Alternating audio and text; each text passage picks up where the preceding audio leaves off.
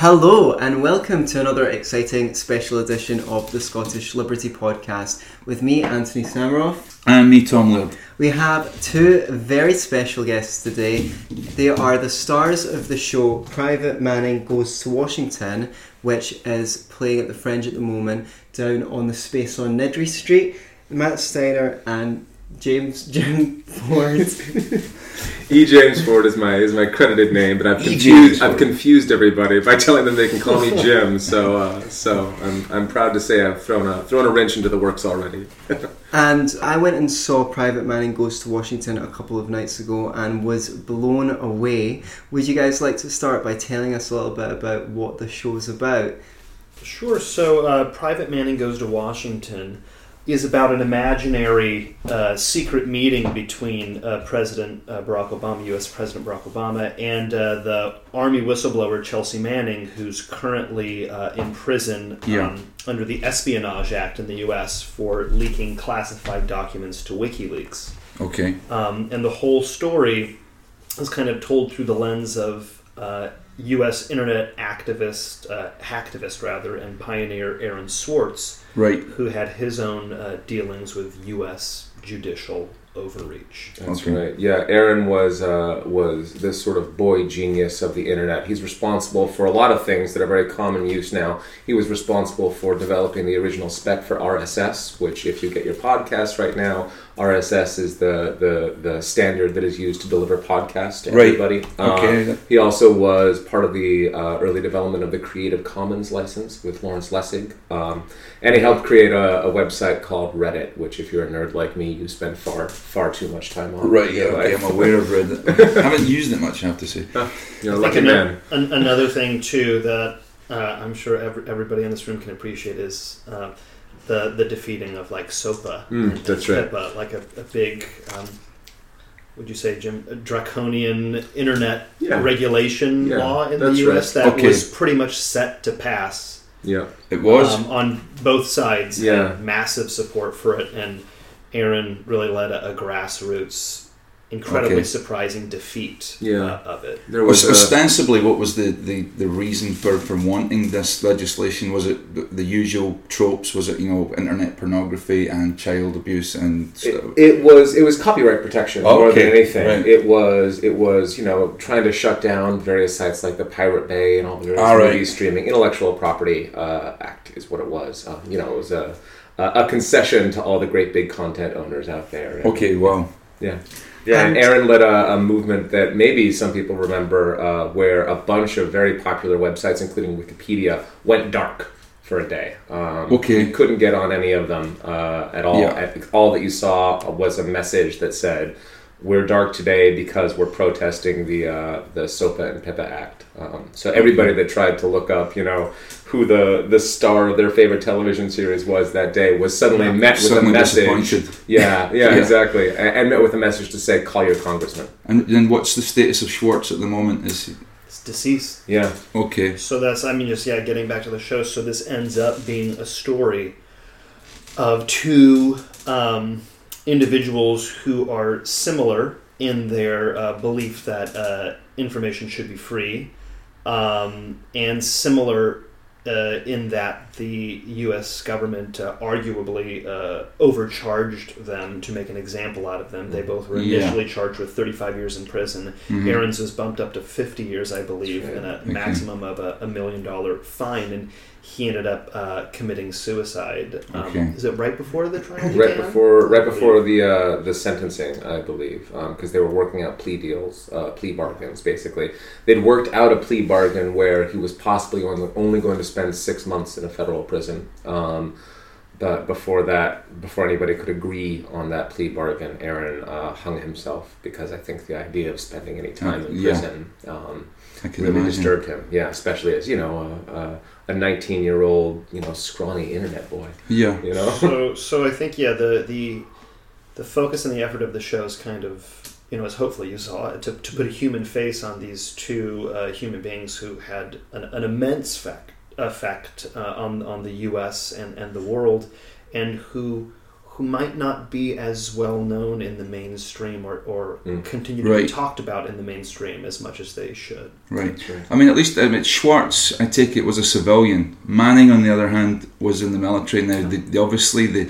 the comeback from a lot of people would usually be, well, look, the guy was a military guy. When you're in the military, it's a slightly different situation to being a civilian, and It's you know, incredibly different. Yeah. yeah, yeah, Yeah. absolutely. In terms of rules and regulations. yeah. That's right. Do you? But you still feel he was justified? I mean, what what kind of stuff was he? Uh, did he leak? What did he just decide to randomly leak a bunch of stuff, or was there a specific reason for those documents that he, that he leaked to? Which he leaked? So, so there's like there's something that we do have access to right now is uh, Chelsea Manning, um, uh, w- which I actually want to be sure to refer to her as Chelsea Manning. Okay. Uh, agenda- uh, I'm remembering if he was Chelsea- just in the Chelsea- past tense, but Absolutely. yeah. Yeah. Yeah, we originally uh, uh, noticed uh, them when he was identifying as Bradley, but now uh, she identifies as Chelsea Manning, and she actually writes quite a bit, um, Okay. often often uh, published by the Guardian about the the intentions Right. uh, behind the work. So, not to put uh, words in her, her mouth, because she's written extensively on it, but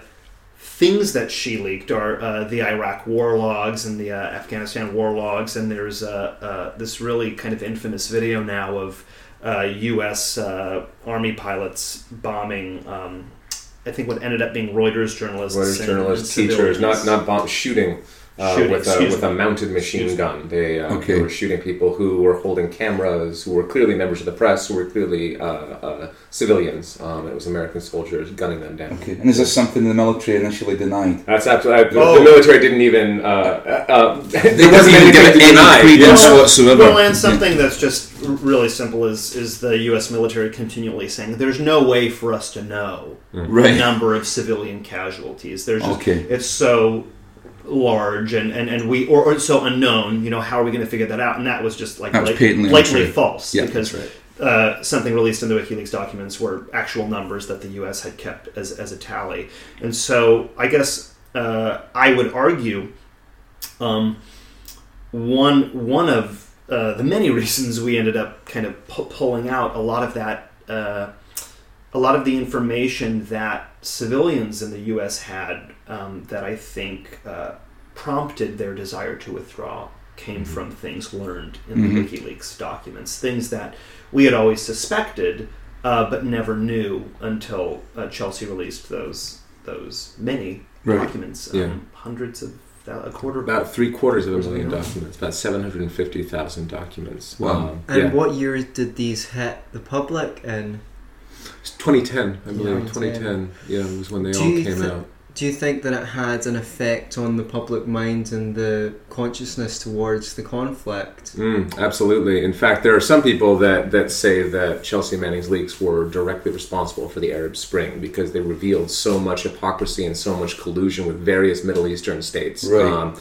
by the United States that uh, that the the information revealed in those documents, not necessarily any of the ones that, that Matt just mentioned, but but ones that you know talked about collusion between you know the United States and various uh, dictatorial regimes. Um, directly caused the people to rise up Okay. against their governments. What what attracted each one of you to you know take it in turn? Say why you specifically wanted to get involved in this project, or how you got involved in this project. I mean, what's your own background? Why do you feel strongly about this? I'll let you So, start. Ah, yeah. so uh, the Representatives is a, a, a company in, in New York uh, Okay. run by myself and playwright Stan Richardson, who Right.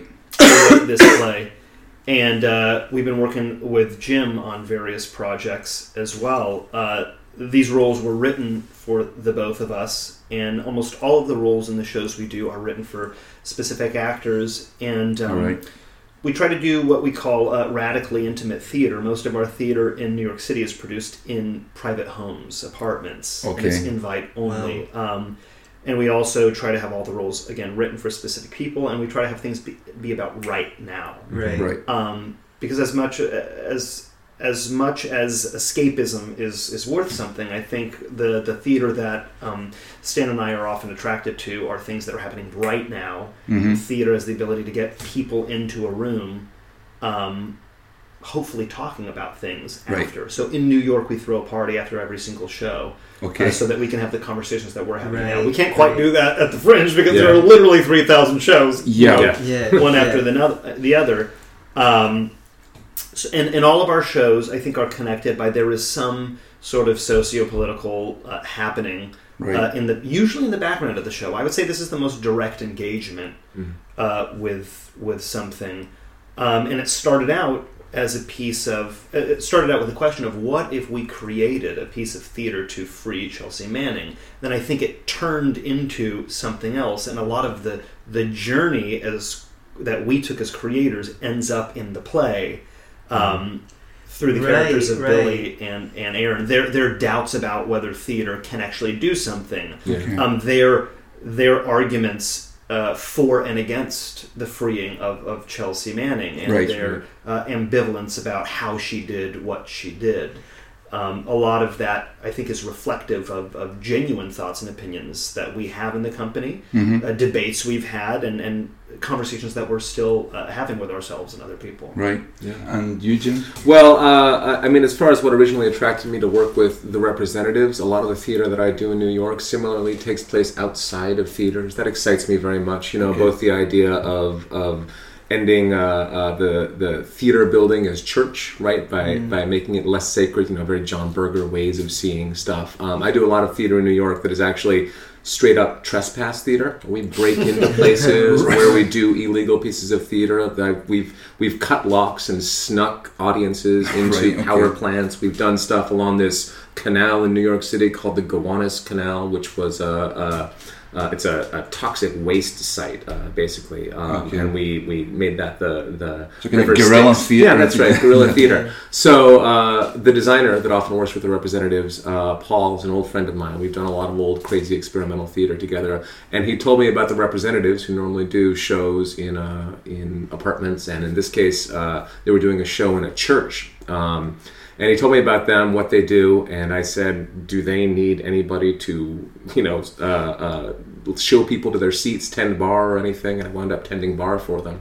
Um, and from there, you know, I wound up. Uh, uh, they came and saw the show that I did. he so- wound up as the lead in our next show. That's I right. mean, Jim was literally a right. volunteer bartender. That's right. We did go see him in the show after that, but but I actually, Was he just acting as a volunteer bartender? or was he, Hard to say. I Hard to say. that has Play a within lot, a play lot to do with with the people we work with and the type of Yeah. theater we like to create. Because I'm not kidding that we literally throw a party after every single performance. Sounds wild. Um, because we think we we think it's you know our responsibility as artists to both create the art and then create the space to discuss that art or you know honestly what the fuck is the art worth Yeah, if you're not right. going to talk Right. about it afterwards Okay. and so whenever we're choosing collaborators uh, obviously we want to make sure that they are talented which we had a hunch about jim and then we saw him in the show we are like oh great he's e- Right. exactly as good as we thought he was if not even even better but i think even more so um, we're looking for people that we honestly want to have like 10 to 16 parties with Right. back to back Right. and that we think would generate this type of conversation and actually stan and i were just talking the other day as we were walking through the meadow like um, taking someone on this trip uh, Mm. to edinburgh you know I, I want someone who as, as a collaborator who's going to continually uh, challenge me who's going to Okay. continually offer me new ideas and new new perspectives of of seeing things and i definitely think jim falls in that, Okay. that category And, and why, why, it sounds like a silly question. Why the fringe? I mean, obviously, I get why the fringe, but why this particular play at this time? And you know, what's what's the relevance for a European audience? Do you think? Great. So, so first of all, on a purely practical level, why the Fringe? Yeah. Uh, biggest theater festival in the world, and uh, just as a company, we're growing and would like to start touring things. Why this show at the Fringe? This is a more specific question because we, we were going to go the year before, but then we ended up saying, ah, the show that we're we're doing, I can't really defend why we would be doing this Okay. at the Fringe. But um, a lot of the focus on the company, as I might have mentioned before, is on uh, telling stories about people that uh, either people don't know about, people aren't talking about enough. Right. Um, and I think just the opportunity to talk about uh, Chelsea Manning and Aaron Swartz on, you know, the biggest world stage Yeah. Uh, was a little too amazing to, Yeah. to pass up. But most most people think about the Fringe. They think about. I would reckon. I mean, it's it seems completely dominated by comedy. Sure. Yeah. is- So is it, is, does that present any difficulties in of itself, or is I think a ton of difficulty. I mean, you know, one of the one of the big uh, uh, activities as an artist that you go through at the Fringe is promoting your show, right? You spend a lot of time on the street just handing out flyers, Yeah. and it is uh, very difficult to. when there's people that are juggling fire around you, or, or you know, Literally. doing Yeah. Literally like groups. five Yeah. feet away. Yeah. And we're basically walking up to them with a flyer that says, "Would you like to see a show about WikiLeaks?" You know, or would you like to see a show about whistleblowers or data liberation? Would you basically like to um, uh, be challenged and possibly move to tears tonight, as opposed to or uh, go and see some burlesque? or go see some burlesque? Exactly, It sounds- exactly. It sounds like a Um, pretty good plug to me being moved to tears. Hmm. Uh, Matt, in the show, you actually play Aaron, and uh, a very autistic performance it is, if that isn't um, too I just want to make sure you're saying autistic and not artistic. Mm. Uh, Hopefully, it's both. Kind of mixture of both. Yeah. it is. Yeah. Um, I, I was wondering what that was was like and how you drew your inferences for recreating Aaron. Sure. Uh, it was incredibly difficult. I mean, to be honest, it's one of the most difficult things uh, I, I've done, and I continuing. I'm continuing to talk about that and analyze. Like, yeah, why was this so hard? And, and I, I think uh, one of the very obvious reasons is is because he uh, was a real person, Mm. and Yeah. so I started out this journey. Uh, there's this amazing documentary, "The Internet's Own Boy," uh, which uh, I watched, and um, Which is about Aaron. which is about Aaron Aaron Swartz and, and, and his life and work, and a, a really incredible book of his writings uh, called "The Boy Who Could Change the World." The boy who would uh, change the world world with a for, uh, forward by his friend and once colleague Lawrence Lessig.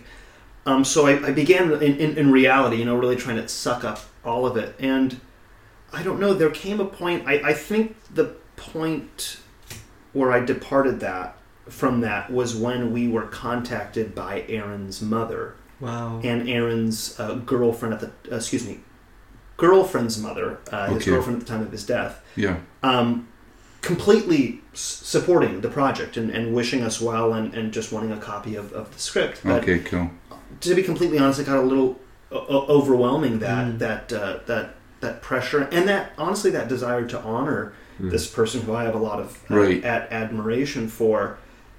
And I think then it just occurred to me that i- i- if I am to honor this person, uh, as as callous as it might sound, I, Mm. I have I have to forget they're a real person Mm. because Yeah. Okay. I'm. It's not my job to be Aaron, and I will never Mm. be Aaron. Mm. So then the focus really shifted to like I am playing a character named Aaron that a playwright named Stan Richardson wrote. Mm. And who is that character? Mm. And I think even more importantly, what is the relationship between that character and the character of Billy Mm. that Jim is playing? And so I think a lot of the things you saw, whether it is the um, you know nod to uh, As- Asperger's behavior, Right. which, which has been chronicled uh, uh, about him, but I think kind of the the crafting of the character you saw really came out of like who is this person to Billy, and who does this Right. person need to be in the play Right. in order to create the tension uh, and mystery required for this person who is really kind of you know the audience Yeah. coming in um, Right. and encountering this person and this subject. And to circle back to what you said about your own debates making their way into the show, one thing that I found particularly effective is essentially in the play, the character of Billy, played by you, Jim, Mhm. is under pressure from this fictional Aaron to write a play about Chelsea Manning confronting Obama Mm.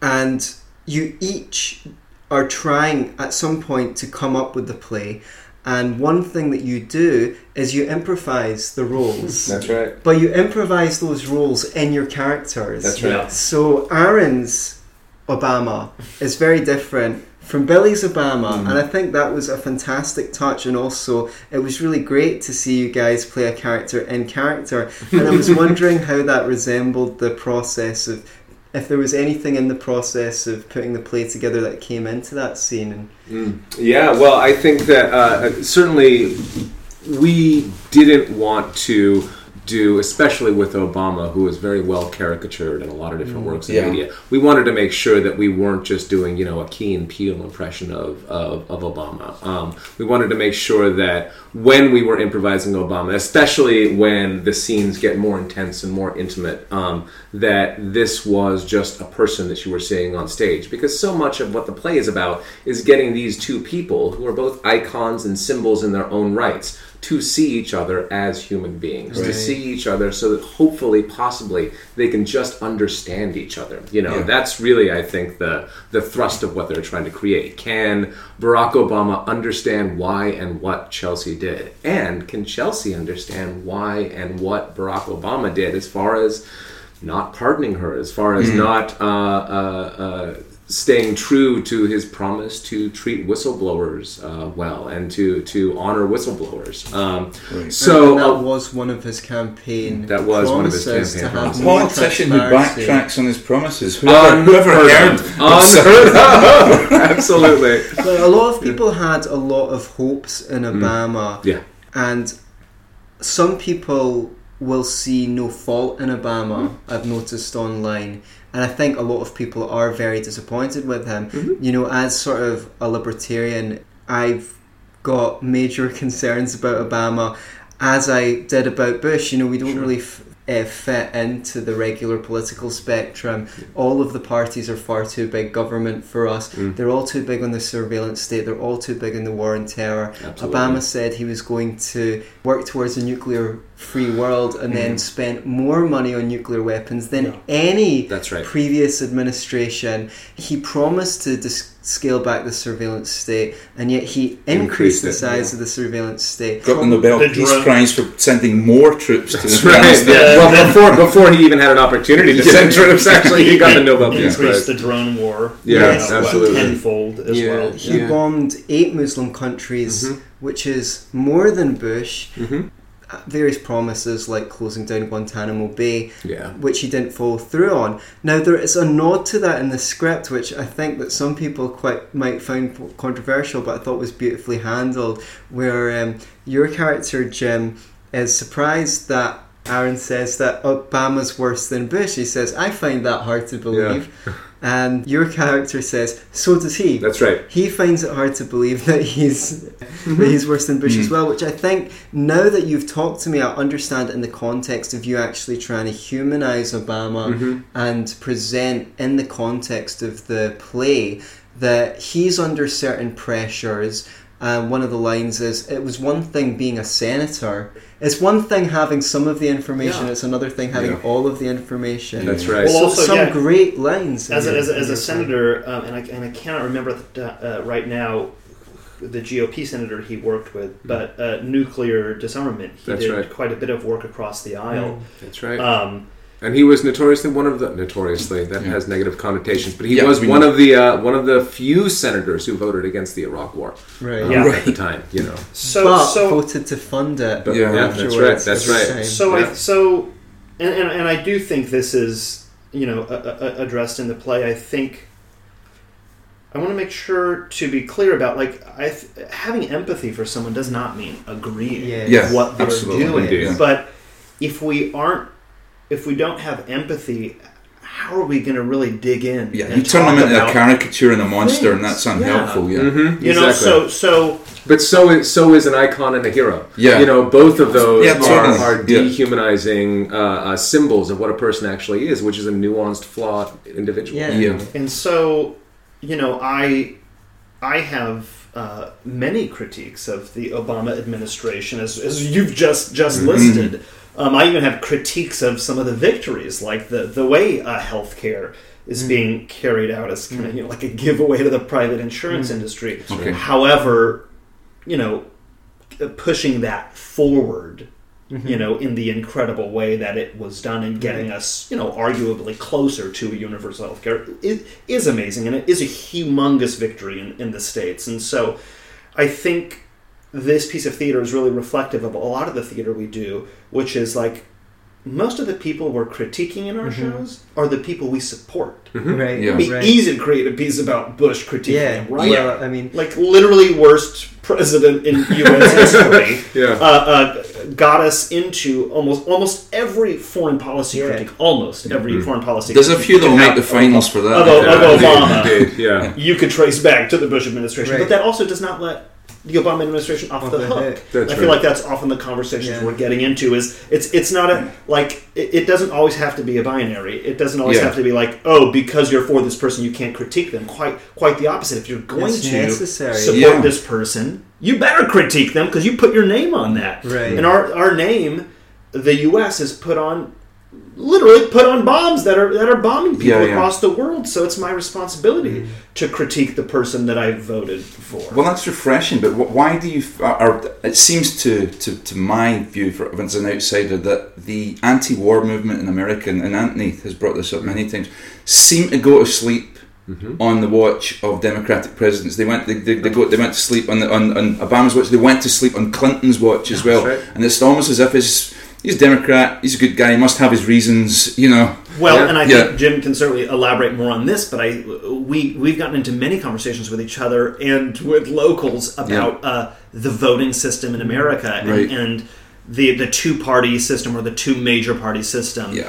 and the fear of truly critiquing your party because the other party will. That's come right. They'll capitalize on That's it. right. Yeah, there's uh, uh, so much of, of American politics, and I don't. I, I think this is probably true of, of most uh, democratic systems. You know, it's sports more than it is actual policy, more Yeah. than it is actually. WWF. That's right. Exactly so. Exactly so. So um, there is, in fact, uh, a very active anti-war movement that that works regularly to try to get issues in front of Obama, in front of the American people. However, you are absolutely right in that the team that will often support those people trying to get that message out does go to sleep because their team has won right? right. and because they're getting concessions on certain issues that really matter to them Okay. you know um, Yeah. it's it's the old issue of special interests right Yeah. my issue say is i don't know pick an issue out of your hat uh, uh, my issue is everybody should get free glasses. There's glasses on the table. That's why I said that. so everybody should get free glasses. So if that's my issue. And I also happen to be anti-war. But Obama comes through for me on getting me free eyeglasses. Well, Yeah. then I'm probably less likely to to critique him on the war. Sure. Um, and that you know gets gets far more intense when you're talking about the real special interests that exist out there, Yeah. energy, right? Okay. Things and, like and that. the, the thing is, when you've got this two-party system, so much is off the table. Mm-hmm. That's Do you right. know what I mean? Something that, for example, the left in America will agree with on even the hardline small government Republicans is corporate welfare. yes. You know, but because both parties are talking about gay marriage, abortion, gun rights, and all the things that are like really hot topics to debate on, getting rid of corporate welfare is off the table. Yeah. If I was going to start cutting government, I'd start cutting from the top. Sure, you? From the- absolutely. from people who. Are, there's so many issues that both parties can just hold off the table completely mm. when you've got these kind of turf wars over um, my team versus your team. When what's really important, stuff like you know the, the Federal Reserve mm. being able to control interest rates and print money at, at mm-hmm. will, and it's abused that also at times, which would piss the left off. Like when there was major union actions and things like mm-hmm. that, they'd they'd change the interest rates or Yep. withdraw the money supply or increase the money supply Yep. to make times hard on people Yeah, yeah. so that they had to stop demonstrating throughout American history. But you know, there's a banking cartel there, there's a military industrial complex, and as long as the ping pong ball just keeps on getting hit That's from right. one side of the table to the other, it's really, really likely to continue. And as long as this, uh, the the core issue, which I, in American politics, at least in my opinion, is how campaigns are funded, the Yeah, ability right. for these interests that we're talking about, whether it's the financial industry or Right. the military industry or any other industry that actually holds sway over our senators and congresspeople and presidents, um, as long as they are able to continue to pour unlimited amounts of money Yeah. into these reelection campaigns um, and frankly into the personal coffers of, uh, of, of our various representatives. You know, there is a system of legalized bribery. Yeah, it's a that bribocracy. It is, Yeah. it's absolutely a bribocracy. There was a study done by the Sunlight Foundation, who are, as their name suggests, shining the sun on the corruption of government, and they showed that you c- you'll have to look it up at Mm. home. Between a period, basically, the most politically active corporations in America got something like over $160 in benefits for each dollar they spent Isn't campaigning. So I'll, I'll get you the exact figures. Now, the interesting thing about that is on a free market, the purpose of a company is to sell products that their customers want to buy, mm-hmm. right? Once you can get more money from bribing the government than by serving your customers, the government is your customer. There's Yeah. no point in developing products. There's That's no right. point Yeah. in getting your advertising right. There's no point in investing. And the seeking- corporation is your constituency. Yeah, as well. totally. Exactly. Yeah. Exactly. For the politicians, Mm, yeah. the corporation's now their constituency rather than the voter. Mm. We've seen quite a lot in whistleblowers and things like that over the last 10 years. Obviously, Manning and Swartz, and then there was the Julian Assange and Mhm. Edward Snowden. Snowden. Yeah. And the Ross Ulbricht trial, I don't know if we class him as a whistleblower, but he was involved in something called the darknet. It was basically an area of the internet that's unmonitored, and people were selling drugs and all sorts of things. Was he Dread Pirate Roberts? yeah, Oh, well, okay. he was pinned Ah, for being the Dread Pirate Roberts. Whether he actually was the Dread Pirate Roberts or was one of several people sure. acting under that, Okay. they they put it on him and they maybe over sentenced him to make an example. Mm. And the thing is, in that community, there was so much accountability because they had what star ratings for sellers and people Sure. were giving out good information on how to take things safely That's right. and everything that would be happening not on the dark road if we didn't have a drug war Mhm. which uh, we spend god knows how much money on locking away people for doing no harm to others That's right. at great expense and mostly people of color. At least and in the I was, States. going, I was Yeah, going to yeah. add People, that yeah. uh, it's been incredibly racist. Mhm. So, where is this movement going, and what part do you think that your play would like to play in the in this movement? That's a that's a wonderful question. That is a good that I'll question. Try to dig into. and and can you just specify when you say this movement? Are you specifically talking about the whistleblower movement? or are you- Whistleblowers and civil liberties, they Mm. seem to be important to people, and I think it's something that could unite. Because, I mean, I don't think what stands for the right wing today in America Yeah. is really big on civil liberties or has That's been for a long time. But there is a more traditional movement. Uh, a different kind of conservatism, a small government conservatism, which is on the fringe, and I think they're quite big on like get the government out my Yeah, backyard Sure, sure. that are really suspicious as well. And in that front i feel like this transcends left and right. Hmm So I think th- this reminds me of um, you know the Fringe is offering a bunch of different workshops Yeah. um, throughout the festival, and, and I went to one the other day, uh, like how, how to tour your show. right Something that I found really helpful is uh, the the panelists saying like before you start to uh, tour your show, ask yourself why why are you touring this Mhm. show Yeah. and what why is your company touring and so Mhm. you know just asking myself that it made me think of this upcoming election uh, Mm. in in the United States between Yeah. uh, Donald Trump and Hillary Clinton and Well, Gary Johnson's in there as well. Excuse Sure, me. so Jill pardon Stein. me, Sure, pardon sure. me, Yeah. and Jill Stein. Yeah. Um, Yeah. Yes, Yeah. yes. Forgive me. The Yeah. two the two major candidates, Yeah, Donald sure. Trump and Hillary Clinton, and uh, the candidate most likely to win, uh, in in my opinion, Hillary Clinton. Okay. Uh, if our mission as a company is to shed light on stories that Right. are not being talked about enough, Right. um, I do not think a Clinton or Trump administration is going to help us in No. that effort. In Right. fact, I think it is going to make it more difficult to talk Yeah. about stories uh, like uh, Chelsea Manning and Aaron Mm, sure. Swartz. And so, as we continue to build our community in New York, I think uh, now is a more important time than ever Mm. for us to start to look outside of the United States to have the conversations that we are having right, Right. now, Right. Okay. both to learn about other groups with similar interests Mhm. and goals as us, and I uh, you know, honestly, um, I think, as, as naive as it may seem, to be uh, ambassadors of the America that might not be seen by the rest of the world Mm. right now. Right, wonderful. Um, you know, again, people who, uh, just speaking of myself, someone who voted uh, for Obama and finds it my responsibility to critique him. Mm. Yeah, I- I hold don't- them accountable. Yeah, to hold him accountable. I- I'm not sure that that voice is being projected across Right. the world, Mhm. um, Yeah. and I think it is important for that Yeah. voice, both so uh, the rest of the world knows that um, they Not all they Americans are like that. not all Americans are like that, and, and also so so we, we can learn. I think we have a bad habit in America of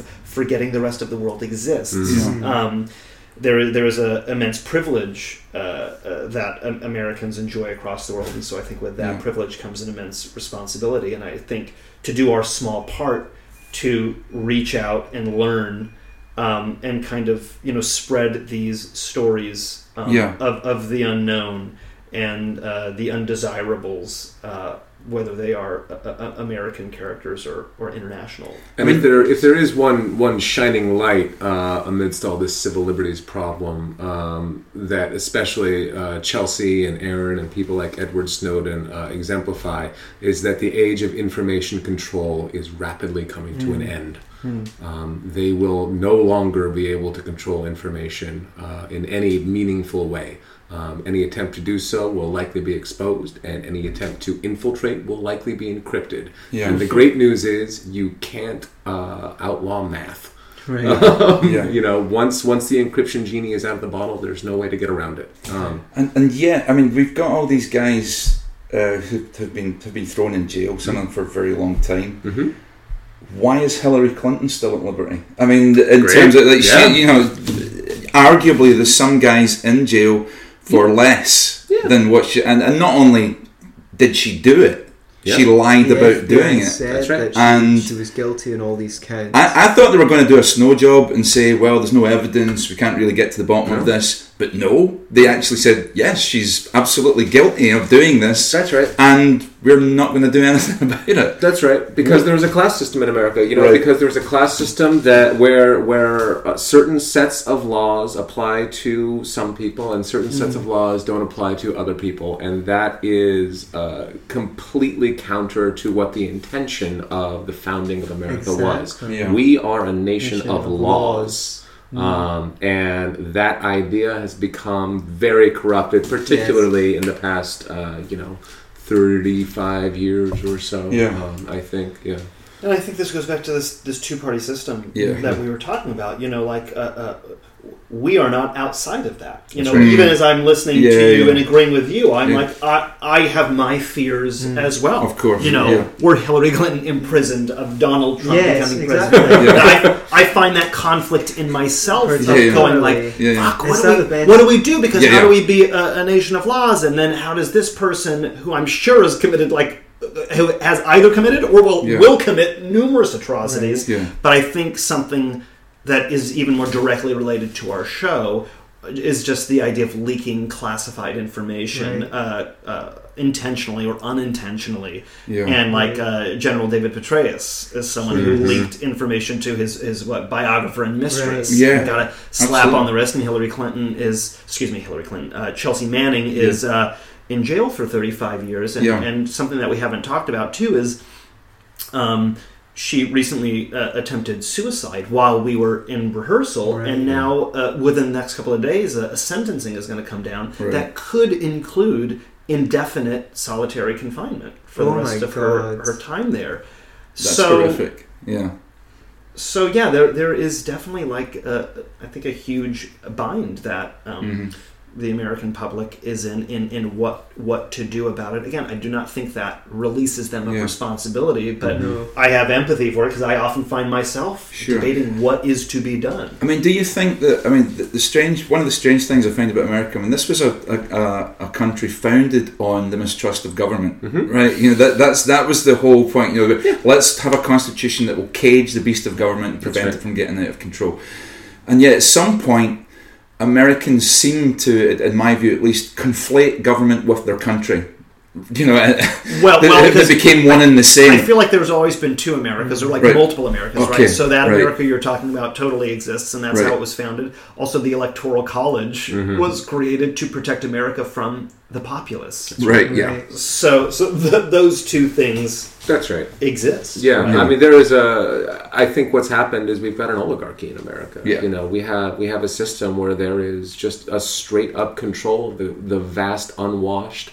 Uh, by by an extremely extremely wealthy upper class, you know the kind of people that are controlling immense amounts of wealth and are using it to uh, and and there is no greater god in America than the dollar. Yeah. You know, that is what everybody worships more than anything. That's what everybody wants. That's one of the reasons that that that uh, uh, poor people vote against their own best interests a lot of the time because they believe that one day they'll be rich. Right. Yeah. and yet that same dollar that they're worshipping just ain't worth jack shit. Yeah. you actually Yeah, look at yeah, it. yeah. Sure. Yeah, it's been Sure. sliced and diced that many times. Sorry, Anthony. Well, fundamentally, I think that money's part of it. I think that, you know, in 1984, Hmm. George Orwell wrote, um, Power is not a means to an end, Mhm. it's an end in itself. I think it's Yeah. two people who are addicted to power. Yes. And we need to remember that because a lot of time you see people in power and you think, well, why why would they want to do that? Why would they want to do that? What do they get out of it? No, you don't understand. They're getting something out of it. They're not trying to get something. Mhm. And they've got these studies where they, you know, they shown in people's brains for certain, you know, certain personality types. It is like a boost of drugs Yep. when you climb up the hierarchy. Sure. Now, ultimately, I think it's the control and power over government that these people are seeking rather than just the dollar because. Mhm. There, there's a reason why all these corporations lobby the government. Mhm. The government's the one that's got the power to point the gun and enforce laws and say what people can and cannot and, do. and and send an army and take control of the resources of, of say uh, an oil-rich country. Yeah, I yeah. think yeah. that's what makes government exceptional because otherwise Starbucks would lobby McDonald's and Right. McDonald's would Yeah. lobby Coca Cola. That's right. Everyone is reaching for the gun of state. Mm-hmm. Everyone is pointing their lobbying dollars in that direction so that they can have control over the system. And what a gun in America! Yeah. What a gun we have! you Yeah, and, and getting bigger all the time. that's right. That's right. I thought it was interesting when, when Bill Clinton, you know, got on television and said, you know, the, the era of big government is over. And I thought, okay, Yeah. how, how untrue is that? You know? Yeah. Um, but how, I mean, as a as a theatre company, I mean, how do you guys? I mean, talking about money and talk about how do you fund? How are you funded? So we, like all other companies, can always use more funding, right?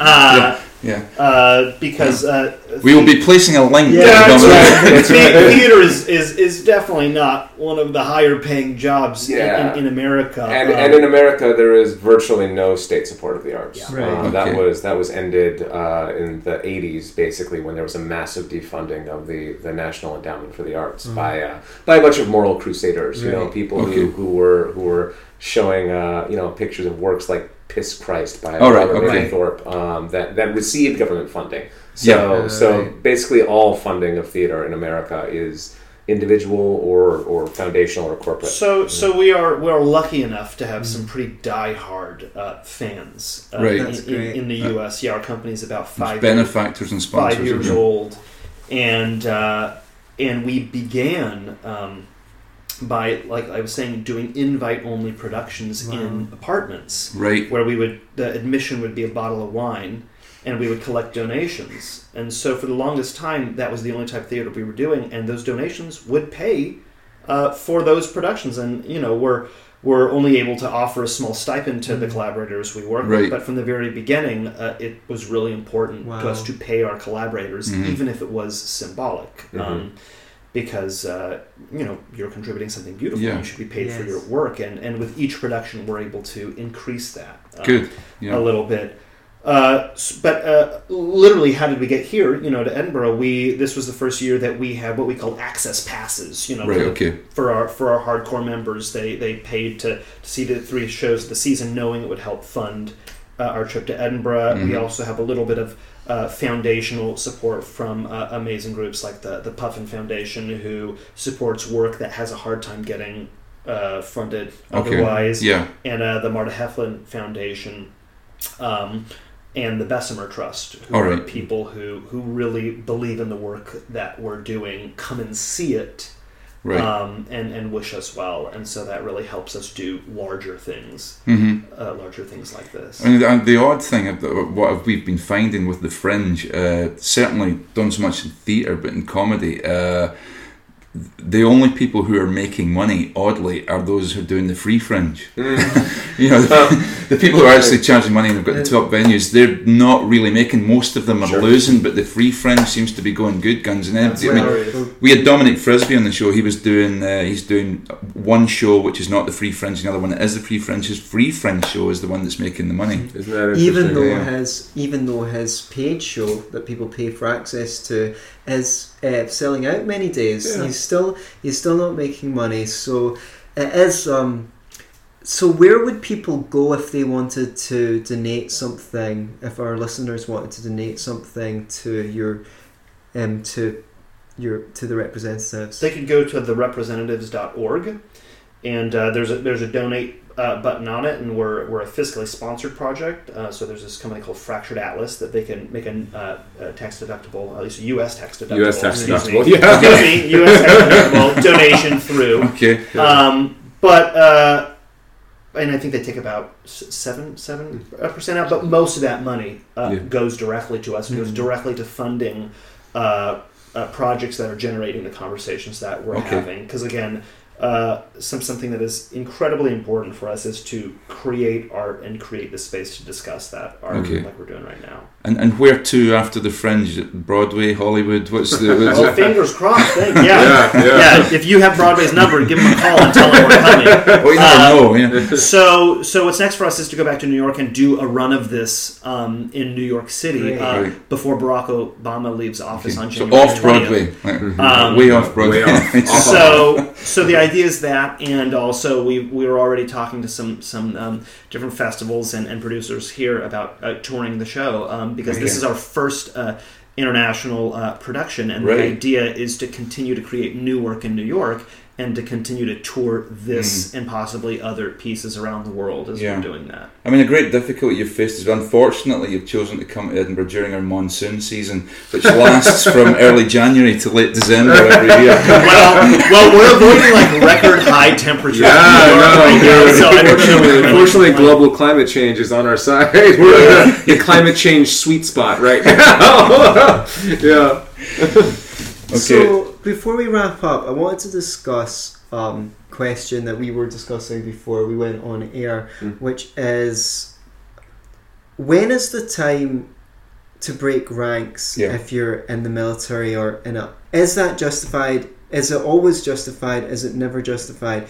Tam, do you want to lead the conversation because you've got some Well, there's concerns. I mean, like as an as an ex-military man myself, you know, I think when you talk about the military, it's a it's it's a huge beast. Generally, when people think about the military, they think about the guy in the front line, but he's actually a very small part of it. You've got a massive thing behind that, and I know. I think with Snowden, was he special forces or, or Green Uh, Berets? no, he was a consultant. He Oh, was yeah. an independent contractor. Right, he was an independent Yeah. contractor, but but this guy's it's hard for British people, especially, to get their head around the American military. I mean, Mhm. your your special forces alone Yeah. are outnumber our entire land forces. That's You right. know, so i i- it's a huge beast.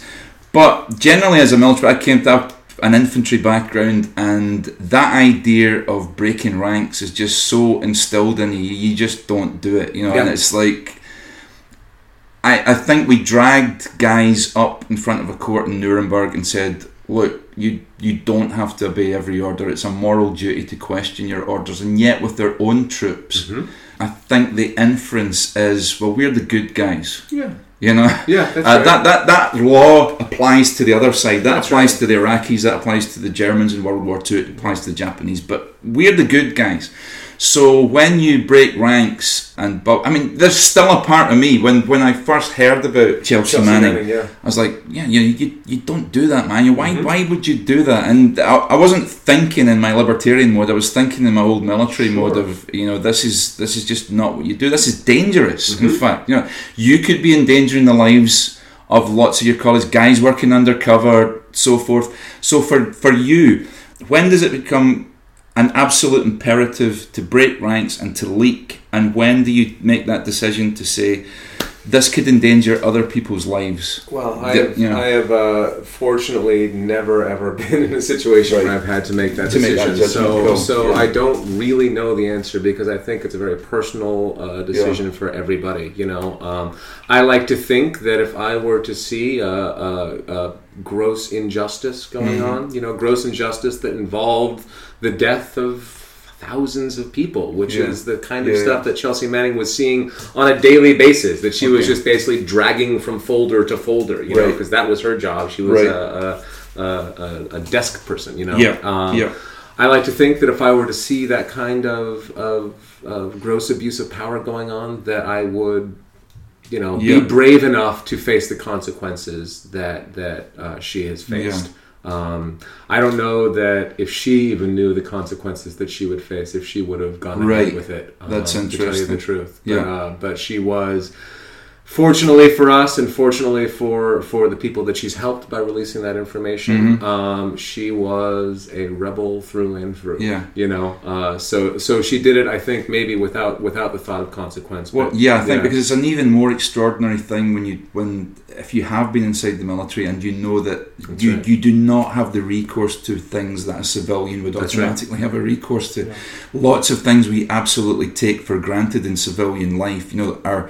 Uh, as rights, you know, something simple like that wearing civilian clothes, Mhm. being able to leave barracks, being able to go and leave, all cut your hair the way you want cut the hair the way you want it. All these things are privileges in the military, and they can be taken away from you at any moment in time, and That's you right. don't have the same uh, rights as a civilian. So I think that's that strikes me as a, a, an even more brave thing to do. But it's interesting to hear you say that she didn't quite appreciate the, the consequences. i think that's Do you think true initially, or do you think even in the long term she didn't I think initially. I think initially. I think now. Now she certainly. certainly does appreciate Uh, the because she's facing it. You know, I, I, I will say the the the great hope with Chelsea Manning is that at least with her original sentence, we don't know what's going to happen now that she's tried to, to commit suicide. But at least with her original sentence, she uh, was going to be eligible for parole within eight years. Right. Okay. So it is entirely possible that, that there could be some leniency shown to her after she's served eight years. But yet, the time that parole comes up, the administration will have changed. It could be either right. Clinton, it could That's be right. Trump. Which one of those two do you see as being more favourable to? to I, a, I don't know. I, Yeah. yeah. I don't know the answer to Neither, that. But to, probably. to, Probably to neither. kind of Yeah. take a crack at the earlier question Okay. too, I guess. To, um, want to start uh, answering your question by asking a question, Sure. which is like, who ultimately who is the U.S. military accountable to in Mhm. the states? Because we have a uh, in theory, we have its this, own people. we have this theory. grand myth Yeah. in the United States that the people run everything yeah. And um, you can't really have your cake and eat it too, right? Yeah. So if the military is accountable to the people, just like we have a we have a enormous problem uh, with uh, policing in Yeah. America right now, and policing And the and the militarization of, of, the of police right. force. people of color specifically. And Mm. so, I just to kind of draw a parallel that's not exactly the same, but shares Yeah. similarities. Like if you are a cop and you see other cops, you know, acting poorly, murdering people. You know, there is is it the, the blue code? The thin blue the line. thin blue yeah. line that, that you do not speak against other p- Yeah, police yeah, officers, right? You because you could put them in danger. Mm. But while you are honoring that code, other people are literally dying. So when we say Chelsea Manning's uh, leaks, which were immense, which were the largest leaks Mm. in military history, Yeah. um, put uh, put people in danger. Side note: the U.S. military wasn't able to prove that, That any was of the the case. leaks directly Right, put okay. soldiers in danger. That's but the the charges of aiding the enemy were in fact dropped against her because they couldn't. be Okay, that's But- interesting. But yeah. when we're but when we're talking about who did it put in danger and whose lives did it did it save, you know, we're, we're often talking talking about Americans, Mhm. Mhm. That's uh, right. American service members. We're not we're not talking about you know who might have been the global Killed. citizens that might have been potentially Yeah. saved by the effort to pull out of, Yeah. Of Iraq. And again, I, There's what's seen and what's not seen. Right. Yeah, yeah. And, and again, I want to bring it back to the ability to support Obama and critique him at the same time. Sure. Something that uh, we've been very conscious and careful about is um, uh, I am not in the military. I'm, Mm. I'm not in a position to to uh, speak from experience about the military. I am grateful for individuals who are sacrificing their their lives. Yeah. Mm. Um,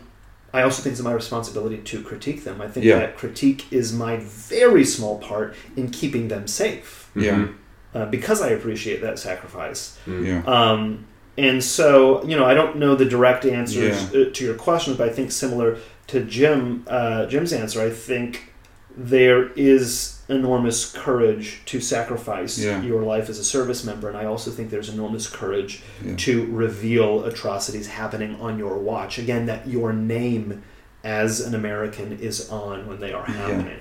Do you think maybe the pendulum swung in terms of when you look at the Vietnam era hmm? and the troops returning from Vietnam? A lot of the returning troops themselves personally took the brunt of public anger hmm. and hatred, and there was a there's a feeling with Afghanistan and Iraq. It's like let's not do that again. So the pendulum swung maybe too far the other way. It's like let's not critique our troops at all because that's Yeah. that, yeah Absolutely, there was a there was a, a great effort by particularly the Bush administration upon the invasion of Iraq and Afghanistan Yeah. to control the media in a way that mm.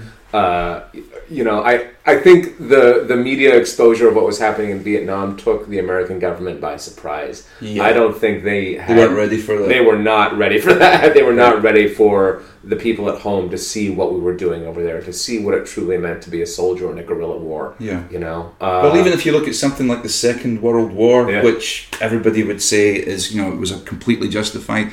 Nobody was exposed to the fact that on you know right. the Normandy invasions, the Yeah. civilian casualties in France and Holland Or were absolutely Dresden horrific. or- Yeah. Yeah, yeah, but I'm just Tokyo, talking about our, our supposed Oh, yeah, allies. the good guys you know, the, doing yeah, we, we Yeah. killed so many, and, and people Yeah. didn't see that. It wasn't. It wasn't in their face twenty four seven That's like right. it is today. That's right, and, and and to be honest, I don't think it's in their face today. I don't think it's No. not like it was, yeah, not No, like it was for a, a brief moment, you know. We only had one mainstream paper, The Mirror, Mm. who was against the Iraq War. At the Yeah. time, I was in school still, in my last year of school, and they were putting out pictures of civilian casualties in Iraq, right? And they were lampooned for it. They were Mhm. like, oh, how, "How could you do this? How you know? How could you do this?" But they The did get it incredibly wrong in the end. Uh, about what? They they they put they published pictures that were that Right. were complete fakes of our Okay. troops. You know, so yeah, well, maybe maybe, maybe Yeah. that's. Uh, they were a mainstream paper and Yeah, they were a tabloid, so you you could you weren't getting in-depth analysis Yeah. of why the war was wrong for Mhm. them. It was very emotion driven, yeah. just like the other tabloids were. But they were the only mainstream paper. Yeah, even things like the Guardian and the Independent, which was which you would regard as left wing Yeah. newspapers, You know, were, were, were ignoring Well, most in of it. the in the run up to the Iraq War, you know, the, the proof of weapons of mass destruction, um, the the New York Times, which again you, you would generally think of as being a fairly left leaning organization, wound Yeah. up being a mouthpiece for the administration's Right. drive towards war by by you know people within the Bush administration giving exclusives to Yeah, the reporters Right. and leaking information to the reporters that Yeah. was actually patently false. Yeah. And then those leaks that were given to the New York Times were actually used as evidence by the administration in their drumbeat for war. right. Wow. so Trump has said that Edward Lots of horrible, stupid things. Indeed. amongst which that Mm. Edward Snowden should be killed as a traitor. Mhm. Uh, what's wh- what have we heard from Hillary Clinton on these kinds of issues? Hillary Clinton believes that Edward Snowden should come back and stand trial. Right. Um, Hillary Clinton also believes that he is guilty, Mhm. um, and her job as Secretary of State, you know, is to is to take a, uh, a punishing stance on Right. Edward Snowden when she was Secretary of State, which is when this all happened. Um, you know, uh, it was while she was Secretary of State. Uh, I don't think that that opinion would change very much if when she were elected president. Uh, to be honest, I think that there is there seems to be a pretty clear military agenda within the United States that Yeah. actually I'm not sure if the president is in control of anymore. Yeah, that's uh, you could argue that Yeah. way even way back back to Kennedy and beforehand that the president wasn't really Right, control. right, right. Eisenhower warned us of this. Right? Yeah, Eisenhower, absolutely, the- he the- did. Yeah, Yeah, and I think we're there. industrial complex. Yeah. Tell people where to go to see Private Manning, and I would really love our, our listeners here to Scot- in Scotland to go and see your show. So they can they can see it at the Space at Niddry Street Mhm. at 10:10 p.m. Show Okay. up at 10. Yeah. Show up 10 minutes before. Um, you can buy tickets through the Niddry Street box office or the Ed Fringe box office. There's even a link on our website, therepresentatives.org. Okay. Um, so, yeah, Private Manning Goes to Washington by the Representatives. Come see the show, and after every show, we let the audience know where we're drinking um, Oh, because great. we would love Right. for them to come and talk to us. And we also, at the end of every show, hand out postcards addressed to Chelsea Manning. So, should they want to start a correspondence after the show, Okay, they're- they're wonderful. able to. Well, guys, it's been absolutely fantastic. I think this is you. one of the most rewarding uh, Yeah. ones we've actually done. Oh, it's great. So, and I'm sure uh, uh, the, the guys who listen to the podcast will appreciate that as well. So, thanks so much. We appreciate it. Thanks for coming on. Thank Jim. you. Yeah, thank you Yeah. guys very much. Thanks a Matt. lot. We're all shaking hands. Yeah, yeah. In case you wondered. Yeah, And uh, be libertarians. yeah. Don't be a lefty. Or righty.